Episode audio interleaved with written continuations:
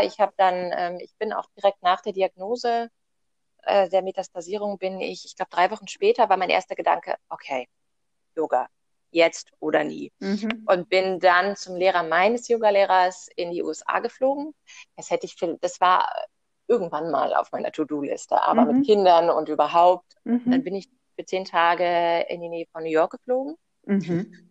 Und ähm, war dann dort und habe ein Seminar gemacht, wo es ja, wo es, wo es wirklich um den, um den inneren Yoga ging, wo also es war ohne Asanas. Man konnte, man konnte auch Yoga-Praxis äh, morgens wurde angeboten, aber das eigentliche Seminar war, ähm, war ja, es waren Vorlesungen und es waren Rituale. Mhm. Und ich hatte dann das riesengroße ja, Glück oder ich war in der glücklichen Lage, dass ich dann auch diesen äh, wirklich ganz, ganz tollen spirituellen Lehrer ähm, im One-to-One, also sehen, sehen durfte, einen Termin bei ihm hatte und er hat mir dann ein, ein Heilmantra gegeben mhm. oder ein Mantra für meine Situation. Mhm, mhm. Und das hat mich, ich weiß, auch das ist etwas, was äh, way out there, wie man so schön sagt, mhm. aber das hat mir sehr geholfen und, und, und hilft mir noch immer sehr, muss ich sagen.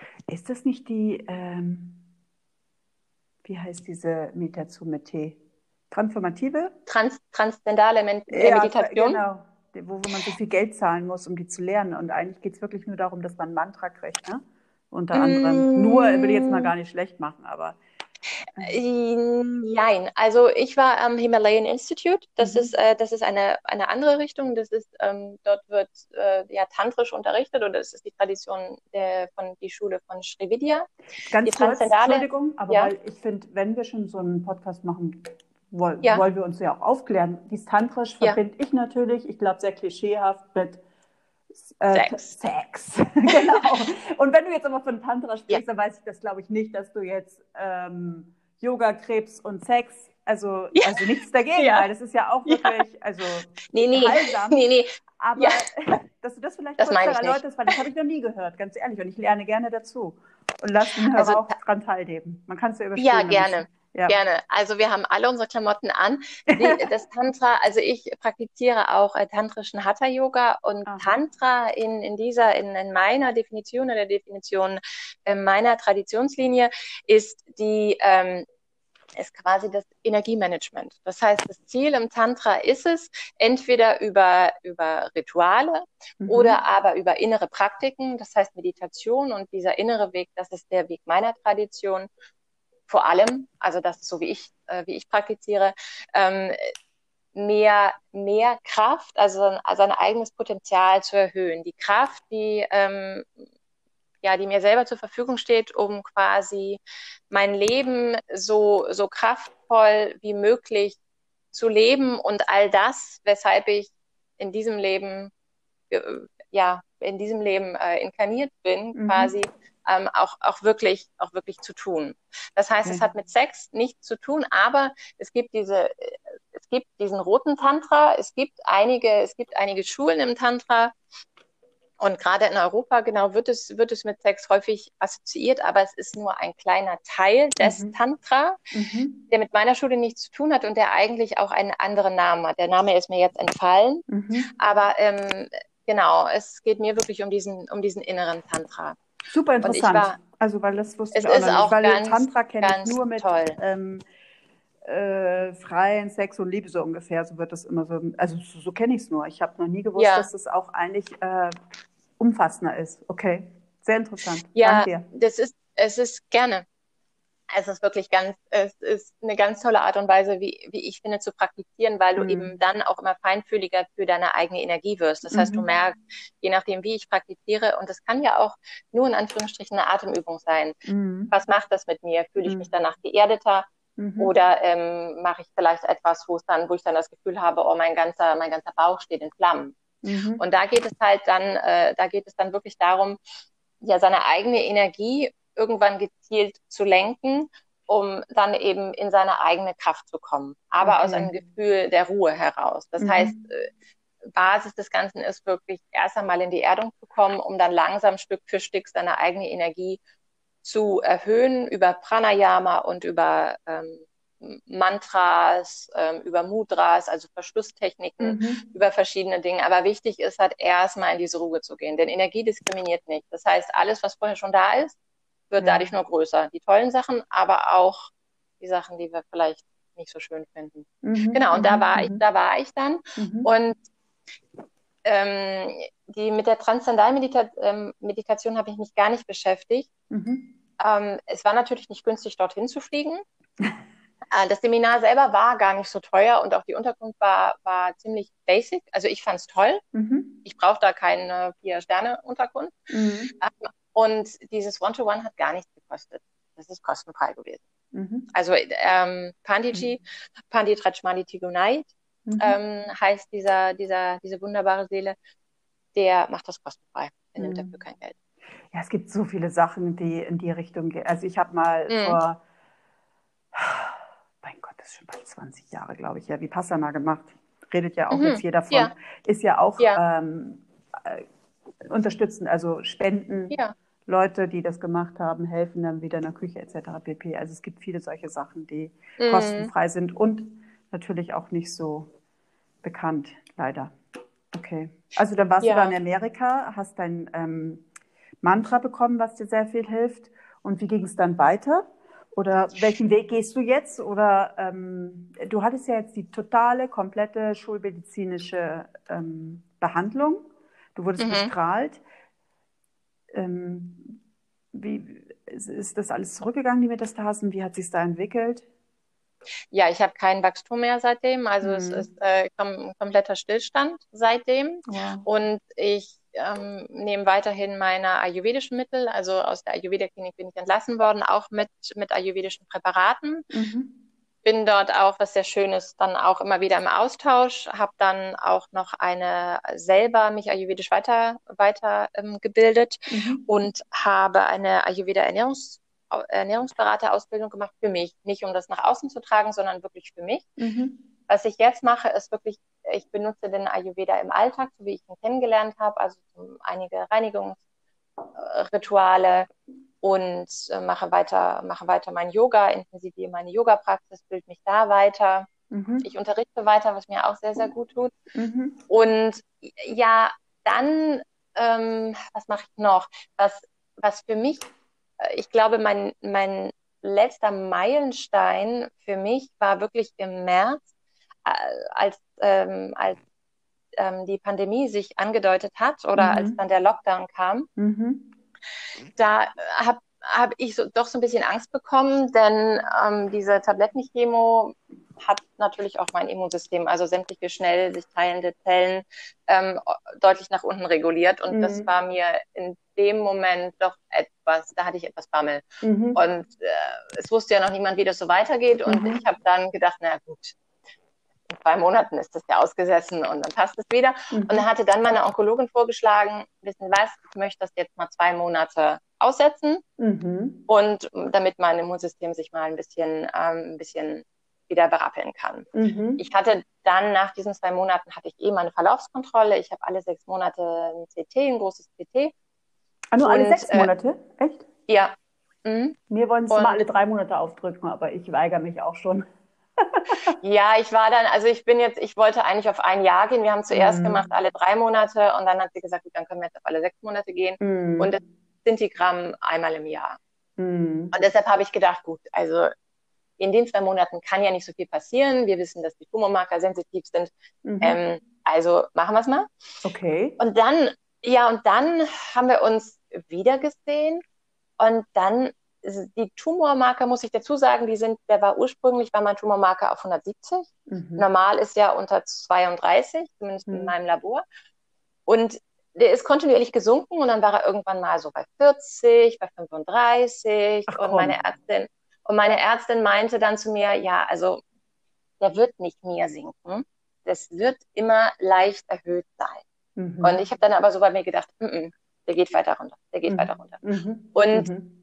Als wir uns dann das nächste, nach zwei Monaten, nachdem ich Ibrance abgesetzt hatte, hatte, dann, hatte ich den Termin wieder bei meiner Ärztin, die meinte, der Tumormarker ist ja dabei 25. Und wir wollten eigentlich die Therapie um, also eigentlich in einem Bereich, von dem sie gesagt hat, dass dass der gesunden ganz gesunden, äh, keinen Palliativpatienten vorbehalten ist. Mhm. Und äh, zu dem Zeitpunkt wollten wir eigentlich auch die Therapie umstellen, also einen anderen Teil der Therapie, ähm, weil ich diese Pferdespritzen irgendwie nicht mehr so schön fand. Mhm. Damit hatte ich aber noch gar nicht angefangen, das hatte ich ihr nicht erzählt, aber sie dachte, ach Mensch, das hängt ja damit zusammen, wir haben ja die Therapie umgestellt. Und dann ist es mir erst im Nachhinein eingefallen, nee, die Therapie noch gar nicht umgestellt. Okay. Das hing also nur damit zusammen, dass ich die Tablettenchemo abgesetzt habe mhm. und ja, das war jetzt im März. Der Tumormarker wird jetzt natürlich weiterhin kontrolliert. Ich hatte nochmal, hatte mein CT und das Zentigramm, das hat auch keinen Progress gezeigt. Und mir geht es so gut. Mhm. Also ich mhm. habe das Gefühl gehabt, dass so Stück für Stück, ich weiß nicht, ob dir das auch so geht, aber so, so auf die Dauer ist es halt, ist es schon für den Körper, diese Dauertherapie macht einfach was mit dem Körper. Also bei mir war es zumindest so, dass ich immer müder wurde. Ja, und ich habe gemerkt, dass jetzt so langsam ich das Gefühl gehabt habe, der Nebel um mich herum, ähm, der hat sich gelüftet und ich habe wieder mehr Energie mhm. und ich fühle mich wieder lebendig. Mhm. mhm. Alles nur, weil ich die Tabletten viermal abgesetzt habe. Mhm. Und ähm, ja, dann habe ich meinen Arzt in Hamburg gefragt, der dann, und der ist ganz toll, ich kann den wirklich, kann ihn wirklich e-mailen und dann habe ich innerhalb von zwei Stunden habe ich eine Antwort gehabt. Nee, Natürlich keine natürlich jetzt, also ich, ich glaube jetzt nicht, dass ich da, ich würde ihm jetzt keine tiefgreifende Therapiefrage stellen, da würde ich dann auch einen Termin machen. Aber ich wollte einfach nur wissen, hey, kennen Sie das? Mhm. Sind Ihnen andere Fälle bekannt? Mhm. Worauf er dann meinte, ja, ja, also ich kenne viele, ich kenne viele Patientinnen, die gut fahren mit der reinen ähm, Antihormontherapie. Natürlich. Mal, warum wird das nicht, äh, warum wird das nicht kommuniziert, gell? Ist doch krass, oder? Ja, er hat natürlich auch gesagt, natürlich gibt es keine Studien, ja, weil die Pharmaindustrie hat ja. ja, wenig Interesse daran. Meine und gerade bei und, und gerade diese ähm, diese Medikamente sind ja extrem teuer. Ich glaube, mm. der mhm. Startpreis dieser äh, Inhibitoren, das sind ja CDK4-6-Inhibitoren. Und ich glaube, die haben ursprünglich bei der Marktentführung haben die ja, ich glaube, so um die 60.000 Euro gekostet. Ah, es oh, ist wieder ja. Big Business, alles klar. Genau. Das und auch anders ähm, sein. Ja, und da habe ich gedacht, boah, und ich habe auch wirklich viel gemacht und ich habe auch, so spooky sich das anhört, ich habe auch gemerkt, ähm, dass ich während der Pandemie, dass ich einfach bei mir, ich habe auch meine Praxis intensiviert, dass ich da auch auf, ja, auf einer feineren Ebene bei mir was getan hat. Mhm. Das habe ich schon gemerkt. Mhm. Aber ähm, oh, ich war so glücklich. Mhm. Und da habe ich, das war für mich, oder ich habe es für mich wirklich als Zeichen gesehen, ja, ich bin auf dem richtigen Weg. Mhm. Und, und ich sehe immer mehr die Schulmedizin als, als Möglichkeit, mir Zeit zu kaufen. Mhm. Weil die, die, die tiefere Heilung, da bin ich der festen Überzeugung, die dauert länger, weil es hat ja auch viel länger gedauert, krank zu werden. Dann kann ich auch nicht erwarten, innerhalb von sechs Monaten plötzlich wieder gesund zu werden. Absolut. Also das ist wirklich, das ist so das, was mir, ja, was mir immer mehr bewusst geworden ist. Und auch wirklich, dass, dass jede Heilung, jeder Heilungsweg unterschiedlich ist. Absolut. Und dass er auf unterschiedlichen Ebenen stattfindet. Ja. Ich kann nicht rein körperlich arbeiten, ich kann aber den Körper auch nicht komplett negieren. Hm. Aber ähm, ich kann auch die emotionale, die mentale und, und, die, und die seelische Ebene nicht, ähm, nicht, mich der nicht komplett verschließen. Hm. Ja. Und das, ja, das ist mir wirklich immer mehr bewusst geworden. Und ähm, ja, und dann habe ich auch für mich gemerkt, so am Anfang hatte ich ja diesen Elefanten im Raum ähm, erwähnt, dass ein Teil meiner Heilung auch wirklich ist, das ähm, nach außen zu tragen. Ja, ja. Es hilft mir, ja. mich selber zu strukturieren, mir Dinge, äh, dass mir Dinge klarer werden. Aber ich hoffe auch, dass ähm, und ich freue mich und hoffe auf Austausch mit anderen, wie wir uns ja jetzt auch unterhalten, die die es ähnlich sehen, weil da äh, findet man erstmal jemanden. Ähm, da gibt nicht ja, so viele. Wem sagst du ich das? das Gefühl. Wem sagst du das? Absolut. Also ähm, nein, aber wir können uns auch gerne austauschen in Zukunft. Mhm. Ähm, die findest du nicht? Nein, das Thema habe ich auch. Es ist auch ein sehr heikles Thema. Ich habe aber auch für mich entschieden, ich gehe damit offensiv um und entweder mhm. können die Leute damit ernst haben oder nicht. Ich bin ja ich betone ja auch immer wieder und gebe jedem Sprache und Urteil über niemanden und mhm. jeder findet, auch manche werden heil nur durch Schulmedizin. Das ist auch mhm. innere Heilung, indirekt auch, Selbstheilung. Ähm, also sehe ich so. Äh, ich, ich habe auch viel darüber gelesen, das ist ja das. Ich meine, mhm. was wir lesen, ist alles Pharmaindustrie. Äh, Zeugs, aber es gibt genügend Literatur oder du hast es mir in einer E-Mail erzählt, was ich jetzt natürlich selber weiß. Man muss ja nur mhm. ähm, Dr. Joe Dispenza Testimonials oder biologische Krebsabwehr habe ich mhm. auch schon öfter erwähnt.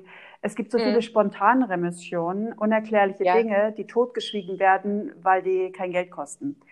Äh, kein Geld einnehmen, Entschuldigung, kann man auch ja. sagen. Es steckt nun mal sehr die Pharmaindustrie. Obwohl sie, sie ist Segen, aber sie ist auch viel Fluch. Also das ist halt so ein, so ein Mittelding. Deswegen glaube ich ja auch so an die Komplementäre. Mhm weil mhm. ich hätte jetzt auch nicht den Mut, meine Tablette abzusetzen, wobei ich auch mhm. gestern Abend habe ich es auch mal wieder ausgesetzt. Ich hätte früher das Stress gemacht, weil mhm. ähm, ja, habe ich schon oft betont, weil ich sehe meinen Weg auch anders. Mhm. Und ähm, es kommt, wie es kommt. Das klingt jetzt ein bisschen makaber, aber ich weiß nicht, wie hast du dich auch mit dem Tod inzwischen auseinandergesetzt, nachdem du natürlich bei der ersten Diagnose, was ich vollkommen nachvollziehen kann, mhm. Gut, du hast natürlich Angst vom Tod. Ich glaube, das ist ja Krebs, deswegen können die Leute darüber nicht reden, weil dieses Damoklesschwert äh, Tod über einen schwebt. Ähm, hast du dich damit auch intensiv auseinandergesetzt? Weil ich denke, ähm, das spielt auch eine mh. große Rolle.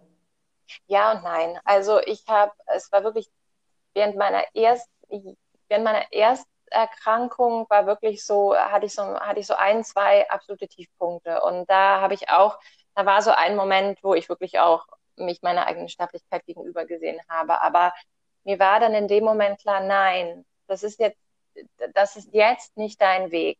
Mhm. Und ich gehe damit so um, dass ich, ich, ich, ich denke, ja, irgendwann müssen wir alle sterben, ja. aber ich versuche wirklich im Moment zu leben. Und ich ja, weiß nicht, ich, ich weiß nicht, was ist und ich versuche, und das hilft mir wirklich auch meine Handlungen nicht, nicht ähm, nicht anzuhaften an meine, meine Handlungen. Das heißt, ich versuche das zu tun, was, was mir in diesem Moment als plausibel erscheint, aber nicht, ähm, aber ich habe nicht ständig im, im Blick das Ziel, nämlich, ah, ich möchte ja gesund werden, mhm. sondern so, so crazy das vielleicht oder komisch das klingt, ich fühle mich nicht krank.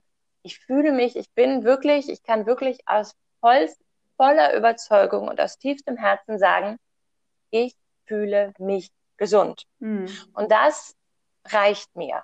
Mhm. Weil alles andere, da bin ich der, alles andere, diesen Schritt vom, von der geistigen, von der emotionalen Ebene ähm, hin zur körperlichen Ebene, zur körperlichen Heilung. Das ist etwas, was ich denke, was Zeit braucht und was nur bedingt in meinen Händen liegt. Ich sehe es auch so ein bisschen als Gnade an. Ja, also als, ähm, ja, Absolut. Also ich, ich glaube dran, aber ich weiß nicht, mhm. das, äh, weiß nicht, dass es das heißt, dass ich geheilt werde.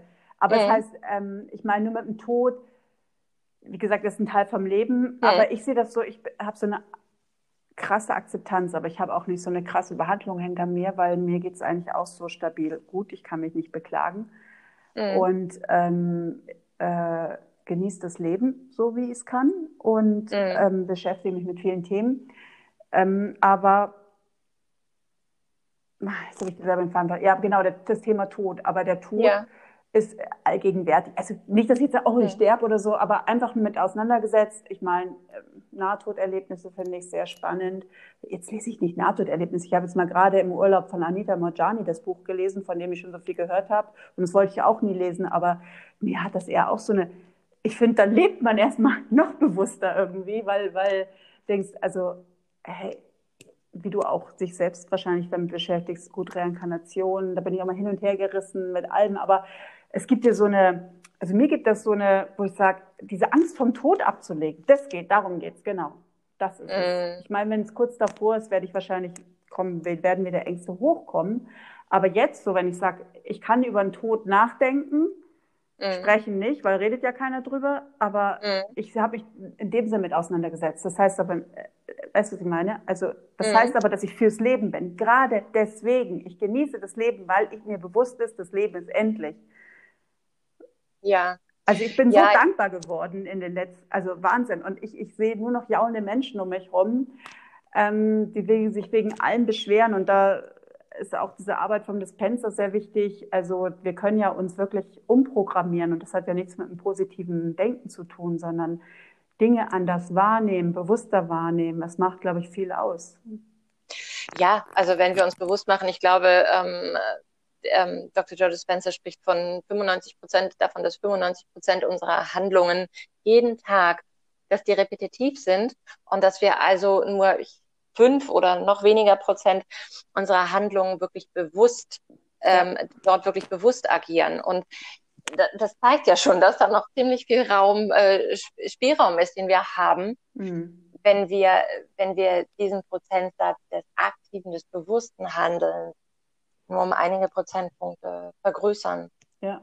Also ich, ich habe wirklich, um auf deine Frage zurückzukommen, ich habe wirklich für mich beschlossen, ich war da an diesem Punkt und ich habe beschlossen, jetzt, ähm, ich habe noch so viel vor und ich glaube, ich merke es jetzt, was, äh, was ich alles noch machen kann und meine Kinder, und, und da sind meine Kinder sieben und neun und dass ich, dass ich das Gefühl habe, in dieses Zimmer möchte ich gar nicht gehen.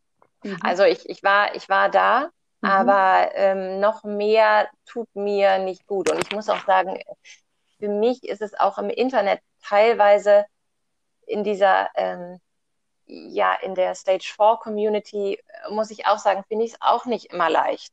Also da suche ich mir auch die Profile aus, die mir gut tun, mhm. die also positiv sind. Mhm. Und ich folge nicht oder entfolge dann den Profilen, weil es ist natürlich für mich auch Trial and Error, die ähm, dann nur posten, ich bin im Krankenhaus und das hat nicht gewirkt und jetzt kommt das nächste und ich also es, ja, kann, genau, ich, ich denke, du weißt, was ich meine. Ja, ich mhm. weiß es hundertprozentig. Ich tue mich da auch sehr, sehr schwer mit und stresst mich auch. Also dieses Posting von deren Art und Weise, ja. Aber mhm. auch da aber es gibt ja auch positive Beispiele. Aber, ja, für manche ist das ja auch positiv, den Scheiß mhm. zu helfen. Ja. Ähm, ist Stage 4, was ist das? Ist das eine Facebook-Gruppe? Weil ich weiß jetzt natürlich nicht, wovon, oder meinst du Leute, die, die, die Stadium 4 haben im Krebs, also metastasierten Brustkrebs? Weil, ja, Entschuldigung, das meine ja, ich. Ich meine ja. nur, ähm, ich meine mhm. nur in Anführungsstrichen metastasierte Patienten, die dann ja. unter diesem Hashtag, unter diesem Hashtag ähm, so. unterwegs sind. Ach so, die genau. auch, okay. Mhm. Ähm, ja, genau. Also es gibt zum Beispiel ähm, Don't Forget Stage 4. Mhm. Und das ist, finde ich, auch ein sehr, ähm, ja, ein, ein sehr aussagekräftiger Hashtag, mhm. weil, ja, wo wir, wie wir vorhin schon ähm, erwähnt haben, es ist halt, ne, es ist irgendwie, ich fühle mich manchmal wie so ein Partycrasher unter all ja. den, unter äh, all den Instagram Survivors und Fighters und es ist ja auch toll und ich verstehe sie ja auch alle ich, ich kann das so gut nachvollziehen. Ja. Also ich meine das auch gar nicht böse, nee. wenn ich das jetzt, aber ich, ich äh, ja, ich bin halt, ne? Ähm, ich weiß, was du meinst. Ähm, du bist ja in derselben Situation. Empfindest ja. du das denn als, das habe ich auch schon gehört von Metastasierten, dass die so ein bisschen, ähm, die fühlen sich nicht so ähm, in der Medizin so ähm, gut aufgehoben? Hast du das Gefühl auch? Also, dass sie sich als so als, wir sind ja eh schon Todeskandidaten in Anführungsstrichen. Hast du nicht das Empfinden, oder? Das, das habe ich, das habe ich nicht, aber ich muss ja auch sagen, toi, toi, toi, ich bin ja noch in meiner Metas, in meiner Ersttherapie mm. der Metastasierung und ich mm. bekomme ja, also ich, ich habe zwar die Tablettenchemo abgesetzt, aber ich mache ja meine Antihormontherapie weiter. Das heißt, mm. ich gebe weiterhin drei, drei Spritzen, mm. äh, nee, vier Spritzen sind es, also drei verschiedene Medikamente, einmal pro Monat gespritzt. Mm. Aber ich muss nicht jeden Tag eine Tablette nehmen, die mich daran erinnert, hey Katrin, da war was. Mm. Und ja, aber das, äh, das kann ich das, deshalb nicht bestätigen. Nee, empfindest du nicht so. Ähm, aber was mich jetzt nochmal besonders interessiert, weil das ist ja mein persönliches Steckenpferd, da bin ich mhm. auch gerade an einem persönlichen Projekt dran.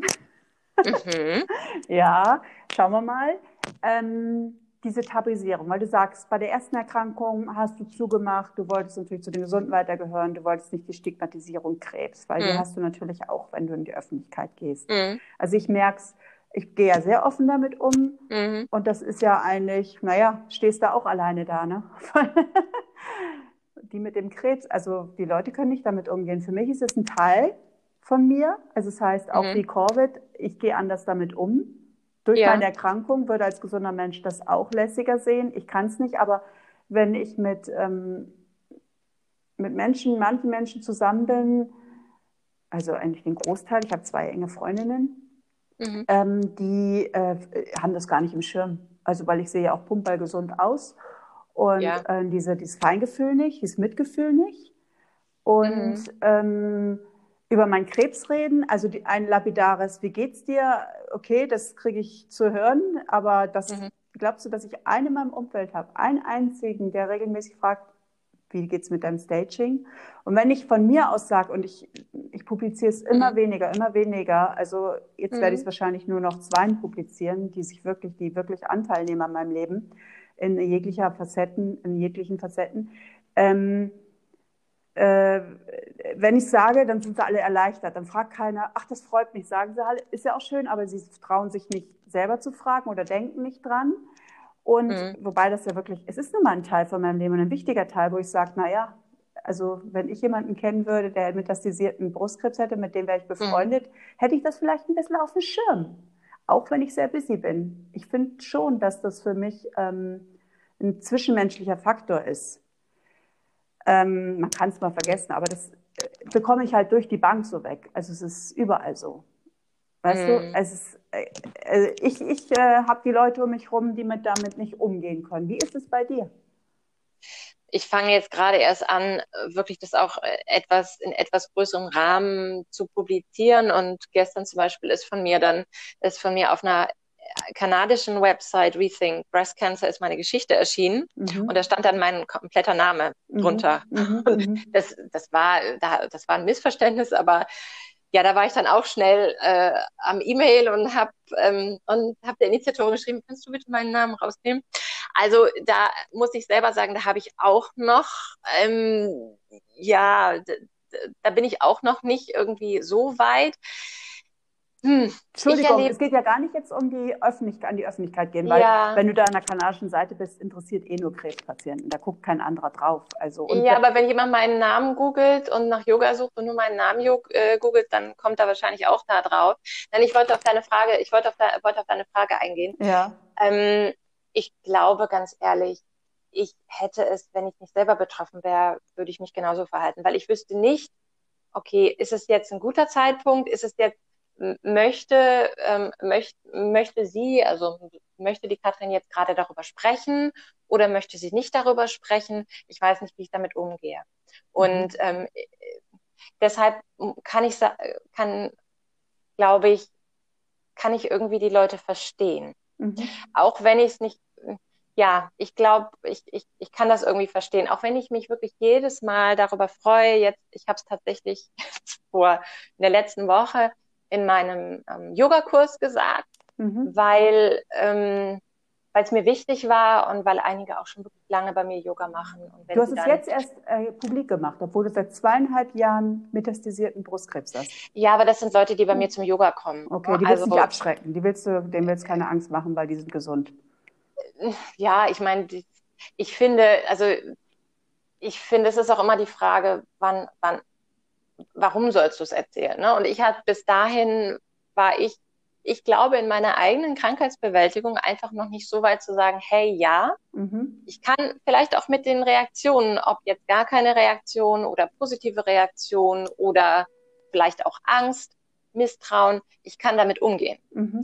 Ich, ich glaube, das war wahrscheinlich das, was unterschwellig da drin war. Ich habe schon gesagt, mir geht's nicht so gut und ich mhm. bin krank, mhm. aber ich habe nicht das Cardboard in den Mund genommen. Mhm. Weil ich, ja, und ich denke auch, das, das überfordert viele. Ähm, und Absolut, da hätte ich ja. mich, da, da hätte ich mich früher, da hätte ich mich früher wirklich ähm, auch nicht rausgenommen. Nichtsdestotrotz, es freut mich wirklich, also nach der Stunde ist dann, es waren auch nur, wir waren jetzt zu sechs, durch, durch Covid-19 habe ich auch meine Kurse reduziert. Das heißt, ich habe nur noch acht Leute ähm, normalerweise gemeinsam in einem Raum.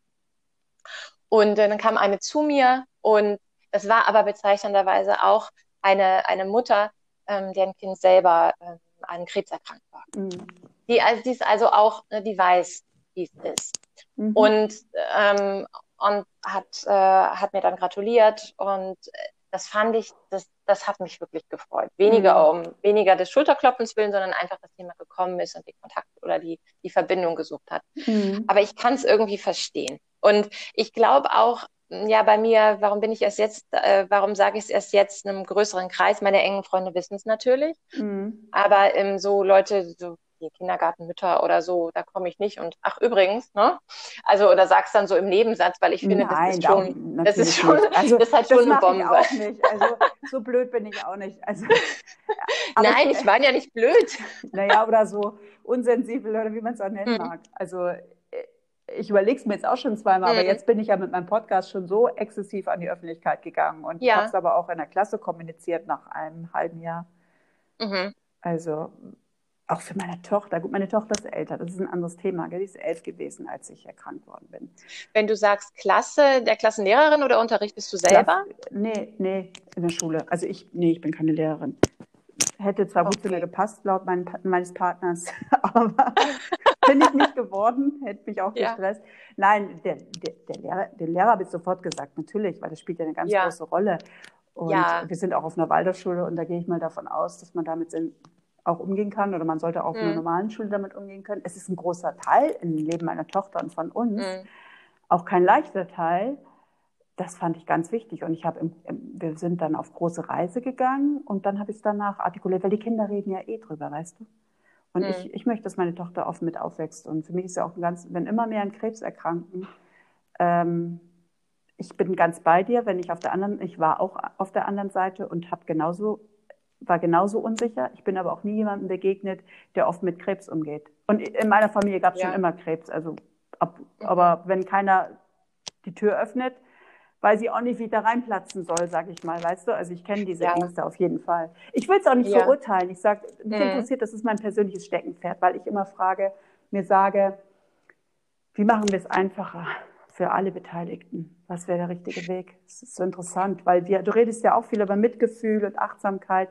Und ich bin, wenn man an Krebs erkrankt ist und das Thema Krebs in der mhm. Gesellschaft spielt da auch eine große Rolle. Wie geht man damit um? Du, absolut. Also ich habe es auch gleich. Ich habe natürlich gleich im Kindergarten und in der Schule. Also im kleinen Rahmen habe ich schon gesagt. Aber ich glaube jetzt, dass wirklich im weiteren Rahmen so Leute, mit denen ich auch beruflich zu tun habe und die ich dann ansonsten vielleicht nur einmal die Woche sehe oder so, ähm, das habe ich tatsächlich erst, erst, erst jetzt angefangen. Und jetzt in der, das Beispiel Yoga, weil ich einfach auch, ja, weil es ein Teil von mir ist und weil es auch erklärt, warum ich den Yoga unterrichte, wie ich ihn, wie ich ihn unterrichte, warum ich um die halbe Welt fliege, um irgendwelche Yoga-Workshops zu machen. Man könnte mhm. ja auch meinen, hat die nichts Besseres zu tun. Mhm. Die hat aber viel Geld, jetzt ist die da schon wieder hingeflogen. Ähm, doch, doch, das in jedem Fall. Aber ich glaube, ich habe auch vorher nicht, ich habe teilweise diese Reaktion auch von Leuten gehabt, die, äh, mit denen ich enger befreundet bin, dieses, äh, wo ich nicht, wo ich nicht die Kraft hatte, damit umzugehen, oh, mhm. tut mir so leid. Und das war so etwas, wo ich gesagt habe, wo ich, gut, das ist auch, ne, man sieht die Sachen so, wie man sie sehen möchte. Da habe ich mich dann in der Erklärungs, äh, ja irgendwie genötigt gefühlt zu erklären, na ja, also muss dir nicht leid tun, das ist nicht so schlimm, weil ich kriege eine Therapie und die sterbt nicht gleich morgen. Ja. So habe ich, aber so habe ich es aufgefasst. Ja, darf ich mal ja? kurz unterbrechen, weil das, mhm. ist, das ist ja das Problem für einen Außenstehenden, damit umzugehen. Und ich mache mhm. immer noch, man kann ja darüber philosophieren, aber ein großes, einen großen Unterschied zwischen Mitleid und Mitgefühl. Ja, absolut. Also Mitleid brauche ich auch nicht und dafür genau. bin ich stark. Aber Mitgefühl. Wenn genau, ich, ich und bin stark, aber es heißt nicht, dass ich Superwoman bin und wäre schon schön, wenn ich ein bisschen Mitgefühl auch miterleben kann. Aber es muss ich vielleicht auch besser kommunizieren.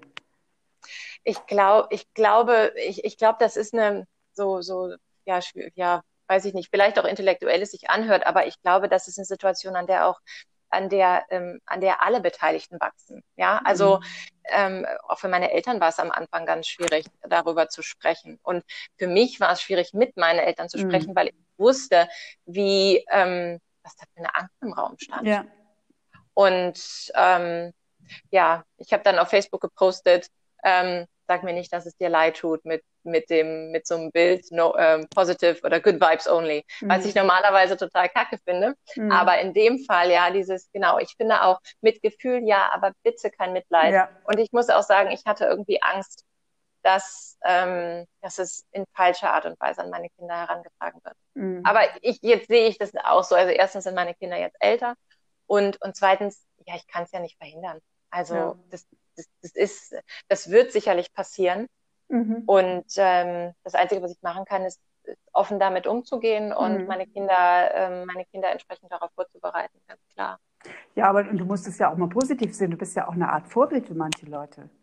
Denke ich jetzt mal. Also ich meine, ähm, du bist Yogalehrerin, du gehst deinen Weg, ähm, du lebst mit der Krankheit. Ich finde, das ist auch was, wo man Zeichen setzen kann, oder? Also auch Mut ja. machen. Muss man nicht. Ja. Man, man, kann es auch im Stillen mhm. machen. Also ich will jetzt hier auch nicht sagen, ich bin die tolle Lungenkrebsmetastasierte. Ganz sicherlich nicht. Das ist nicht meine Ambition. Ich will auch ja. nicht im Mittelpunkt stehen. Ich will ja. einfach ehrlich Gespräche führen. Ich finde, über Gefühle wird sowieso so wenig gesprochen in der Gesellschaft. Ich bin ein ganz großer mhm. Brainy Brown Fan. Also wenn jemand Interesse hat, kann das gerne googeln. Heißt auch auf meiner Homepage. Ja. Wir reden zu wenig über Gefühle und ähm, mhm. ich finde, das spielt jetzt da auch eine ganz große Rolle. Ich mache nicht umsonst diesen mhm. Podcast und deswegen mag ich wahrscheinlich auch Laura Marlina Seiler so gern und habe sie in Ehren, weil sie über Gefühle spricht. Und das ist in mhm. unserer Gesellschaft ein absolutes Tabuthema ähm, auch wenn wenn es mehr publiziert wird, aber irgendwie untereinander schwierig. Also ich sage ja, ich habe zwei Menschen, mit denen kann ich es. Und mit meinem Partner, mhm. den kann ich auch voll quatschen. ja. Ja, ja da, da bin ich bei dir. Also ich habe auch noch Kontakt mit, mit einigen, äh, mit, mit zwei Frauen aus der Reha, mhm. die beide, äh, eine von ihnen hatte ein, ähm, ein Rezidiv, die andere ist seit, ja, seit den inzwischen acht Jahr, sieben Jahren krebsfrei. Und mit mhm. denen kann ich auch darüber sprechen. Mhm. Und ähm, aber auch mit, mit, meinen, mit meinen besten Freundinnen, das, äh, das geht auch. Und inzwischen auch mit meinen Eltern. Ja, aber es, ich glaube auch, wir sind da alle dran gewachsen. Und in puncto Vorbildfunktion oder, oder ich sag mal, einfach so überhaupt, überhaupt Flagge zu zeigen, mhm. das, das sehe ich inzwischen auch. Aber ich muss ganz ehrlich sagen, es hat, es hat gedauert, bis ich mich da rausgewagt habe in die, äh, in die Welt des Social, äh, des von Social Media. Ja, jeder das, für sich. Da also, ganz, ja. Also ich, ich will ja nicht hiermit sagen, wenn du nicht in die Welt rausgehst, dann bist du kein richtiger Clipkeimer. Man muss mal aufpassen, nein, dass man nein, nein. nicht die falsche Message auch missverstanden werden. Das ist aber ganz schwierig und ich kann mir nicht so gut ausdrücken. Ähm, nee, das meine ich äh, damit nicht. Also äh, jetzt ist aber, darf ich noch eine Frage stellen? Du musst sie nicht beantworten, ja, ich kann sie auch rausschneiden. Ähm, weil was ganz wichtig ist, wer dich die ganze Zeit mhm. begleitet, ist ja auch dein Mann. Mhm. Der trägt ja auch eine Menge mit dir. Und der ist vor allem, es gibt ja viele Männer, die auch ähm, weggehen, hört man ja auch wieder. Aber ähm, ja. wie geht der mit, damit um? Also ich habe einen relativ ähm, gefühls- oder sensiblen Mann, mhm. der ausgebildeter Schauspieler ist und da also drei Jahre lang ähm, an einer der besten Schauspielschulen der Welt damit verbringen durfte, in den ah. Tiefen seiner Seele ähm, herumzu, herumzubuddeln. Der bringt da also schon gute Voraussetzungen mit. Nichtsdestotrotz ist es natürlich nicht immer leicht. Angefangen mhm. in der, natürlich auch, also angefangen von der Kommunikation bis hin zu den, bis hin zu den Nebenwirkungen. Aber wir sind jetzt, wir feiern dieses Jahr tatsächlich unseren zehnten Hochzeitstag.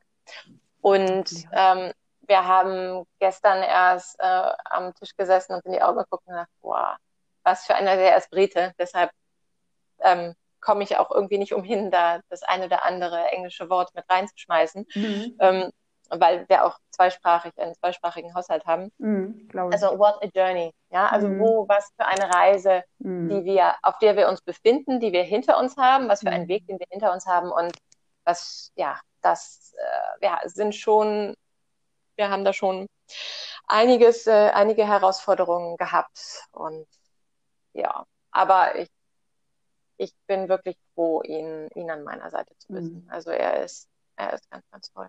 Schön, schön. Das ist ein tolles Abschlusswort. Das ist wunderschön. Ja, finde ich wirklich. Also ich glaube, wir haben uns jetzt echt richtig ausführlich unterhalten. Ich, ja. mich, also ich fand das super spannend. Ich glaube, da gibt es auch noch viele Inhalte, die ich, ich bin, glaube ich, schon recht tief gegangen. Ich habe wieder viel mhm. von mir erzählt. Ich hoffe, das war nicht zu nervig. Ach Quatsch. Ähm, mh, weil manchmal gibt es wirklich so Stichworte, da wie gesagt, das, das triggert mich mehr, manchmal weniger. Mhm. Und ich bedanke mich auf jeden Fall und ich wünsche also weiterhin alles Gute. Ja, alles Gute und ich sage mal, man sieht sie vielleicht immer mal ein zweites Mal. Ich ja, komme auch aus Norddeutschland. Freuen. Ja, also es ist, ähm, ja, leider habt ihr alle keinen metastasierten Lungenkrebs. Was heißt leider schon, sorry. Aber Krebshumor. Ja, genau, Krebshumor. Krebs ist, wenn man trotzdem lacht. Gell? Ähm, genau. Es ist einfach so, man kann sich besser austauschen. Über, muss man ja offen und ehrlich sein über die Ver Behandlungsmethoden, Erfahrungen, wobei ich mich auch nicht zu sehr mit anderen vergleichen möchte. Aber ähm, mhm. Das ist aber nee, immer wieder absolut. Ja. ja. Du, ich, ich wünsche dir auch die, äh, erst einmal alles Gute. Sag nochmal vielen Dank und ähm, ja, dann wünsche ich dir noch einen schönen Tag erst Ja, dir auch. Alles Liebe und Gute. Weiter so. Danke. Und